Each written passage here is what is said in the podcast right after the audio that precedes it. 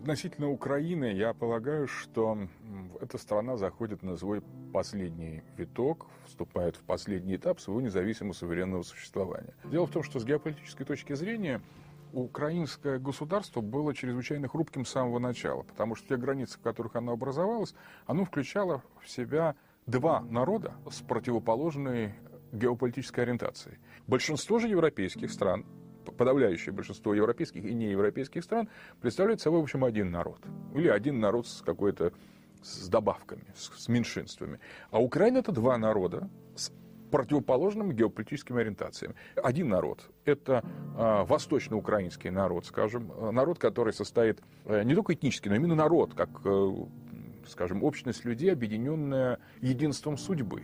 Этот народ, во-первых, в нем составили большую роль играют русские великороссы, этнические великороссы, которые населяют практически весь Крым и значительную часть восточных территорий Украины, плюс по культурному типу к ним примыкают малороссы, чада Русской Православной Церкви, ориентированные то же самое на единство с Россией. Есть второй народ, западенский народ, который совершенно иной культурной ориентации. Это представители преимущественно западных областей, которые в последние века жили в составе либо Австро-Венгрии, либо Польши, и, в общем, стали частью европейского культурного пространства. Ну, может быть, захудалого, но европейского и культурного. У Европы тоже есть своя периферия. Это а, недоевропейцы, но именно они совсем не русские. Они просто недоевропейцы, и все. Вот у них есть своя этническая самобытность, как у любого народа. Это, это всегда прекрасно, всегда замечательно. Есть свой говор, э, специфический, не совпадающий, кстати, с официальным украинским языком, который вообще искусственное образование.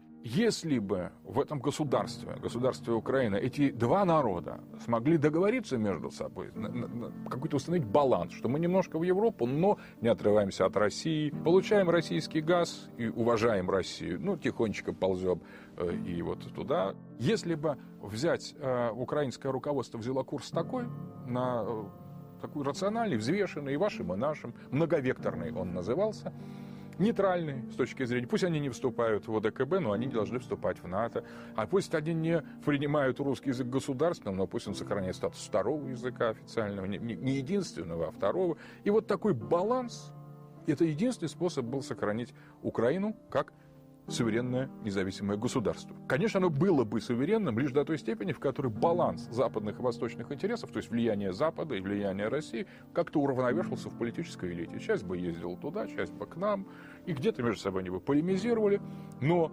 курс пошел по-другому, курс украинской истории после Оранжевой революции. До этого при Януковиче можно было надеяться не на пророссийскую ориентацию. Янукович не пророссийские политики. Янукович, он наследник э, Кучмы, то есть многовекторный политик, который и вашим, и нашим. Но он был искусственно смещен ультразападниками в такой, в провосточную ориентацию, чувствует себя там совершенно неуверенно, не, не на месте. И вот в Украине начался раскол, вот тогда вот в Оранжевой революции. А, почему? Потому что власть захватили представители половины народа, которые сказали, все государство наше. Тем самым вторая половина народа оказалась просто отчуждена от власти, отчуждена от культуры, почувствовал себя забитыми, униженными, оскорбленными. Ну и, несмотря на то, что это пассивная часть, западенцы были активны, эта пассивная часть, она была тихой, спокойной, думает, ну ничего, рассосется все, но деятельность оранжевых постепенно и их начала мобилизовывать. Сейчас вот этот процесс раскола Украины выходит на завершающую прямую. Я думаю, что эти выборы будут последними в единой Украине. Больше э, ничего впереди им не светит. Результатов эти выборы не могут дать никаких. Вот понимаете, вот чтобы как бы украинцы не выбрали, они не могут ничего выбрать. Если они выберут Тимошенко, это Запад. Тогда будет недовольны э, Восточный. Если выберут Януковича, Запад не пойдет под Януковича, потому что его уже превратили э, в такого в восточника. Поэтому украинцы сейчас занимаются выбором, который они сделать не могут. Это выбор без выбора. Они могут выбрать только одно – распаться сегодня или отложить это дело на завтра. Я думаю, что тянуть нечего, на самом деле. Россия долгое время пыталась закрывать глаза на эту ситуацию, как-то увещевать, то вентиль откроет, то закроет, то откроет, то закроет. Но а, в конечном итоге мы же не можем решать за эти два народа. А эти два народа, по сути дела, каждый день, каждый день расходятся. Я думаю, выборы, вот на приближении к выборам, просто мы увидим две Украины две. Одна Украина будет э, на Украине, другая в Украине. По сути дела, не значит, что половина уйдет в Россию. Я думаю, просто речь идет о создании двух форм украинской государственности. Западная украинская государственность и восточная украинская государственность. Одна будет ориентироваться на Россию, но на самом деле и на Запад тоже, и на Европу. Другая будет ориентироваться против России и на Европу. Конечно, конфликт э, предрешен, потому он неизбежен. Конфликт, потому что где проводить границу?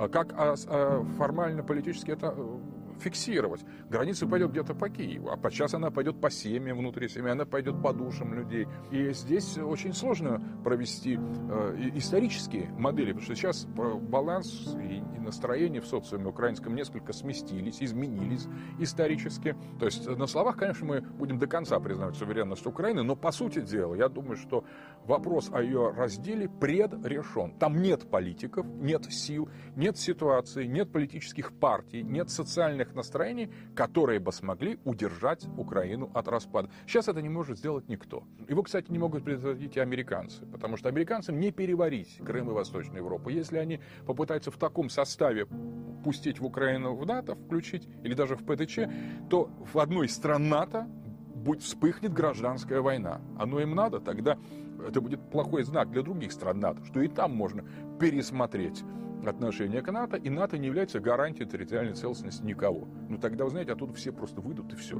И скажут, если еще этого НАТО не может обеспечить, зачем оно нужно? Поэтому американцы не будут возражать против раздела Украины. И мы тоже не будем возражать, потому что Ющенко, Тимошенко и вот эти, ну, действительно обезумевшие западенские политики, которые задают тон в Киеве последние годы, они не являются недоговороспособными сторонами переговорного процесса дипломатического, поэтому газа не будет, ничего не будет, и э, будет только побыстрее, коллеги украинцы, друзья и братья, родственники наши, определяйтесь, создавайте восточное украинское, западное украинское государство, определяйтесь с границами, постарайтесь пролить поменьше крови, а лучше вообще сделать это мирно. А кто выиграет? Никто. В Украине никто не может выиграть на этих выборах. Никто. Там никто ни, ни к чему не, и не, не, не, не участвует в них. То, что там происходит, это безумие. Чистое безумие, агония. Так заканчивается государство. Все признают, например, Александр Рар, известный немецкий либеральный э, европейский политолог, четко и однозначно говорит, Украина несостоявшееся государство. Failed state. Все. Вопрос в том, что надо построить два более состоятельных, более состоявшихся государства. Поэтому я думаю, что следить за выборами совершенно безразлично. Надо следить только за соответствием будущей границы между западным и восточным украинскими государствами цивилизационным особенностям, чтобы она не слишком э, отличалась от той границы, которая отлич... Э, разделяет эти два народа. При этом границы цивилизации проходят не только по территориям, но в некоторых случаях, если уж не смогли ужиться, не смогли выстроить разумную политику, сбалансированную, придется чертить ее по земле, то есть в пространстве уже физическим. Это болезненная вещь. Нам бы хотелось бы лучше в русским сейчас ориентироваться, как бы сдвинуть ее подальше на Запад. А, наверное, в Вашингтоне сидят аналогичные геополитики, ломают себе голову, как бы сдвинуть эту границу подальше на восток.